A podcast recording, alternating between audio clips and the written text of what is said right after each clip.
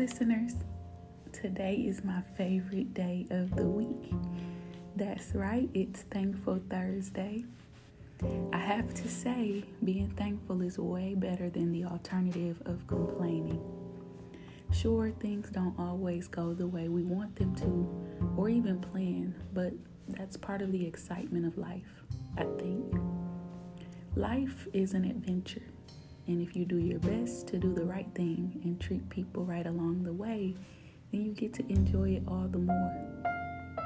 Now, on to the task of being thankful. Take some time today to think about everything you've been through.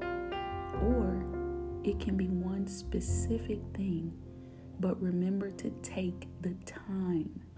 You may cry, scream, or shout, but it's just you and God. Then thank God that you got through it. I'm sure it was painful or hard, but now it's over. And the best part about it is you never have to experience it again or anything similar to it if you are careful not to make the same choices you did then. Or maybe you can be thankful for something you got through that you had absolutely no control over. And those are what I consider divine storms. See, I think God allows storms to come because if we have complete faith in Him, then our peace will always abide and we won't waver in our faith.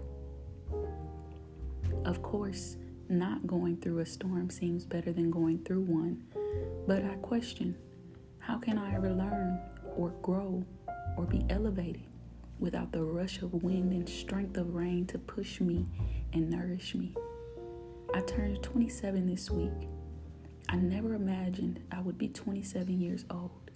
And this speaks volumes to me because I believe we make decisions based on whether or not we believe we have a future. When I look back over the last few years of my life, I find that I didn't see a future.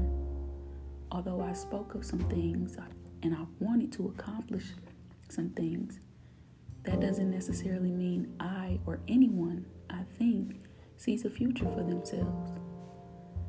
To see a future requires vision and plans. Without a vision, I think plans are just plans. So I'm thankful now that I can share this with you and anyone else who needs to hear that the moment you get a vision for your life, your actions will change. And it's in your actions that reveal that you do, in fact, believe you have a future.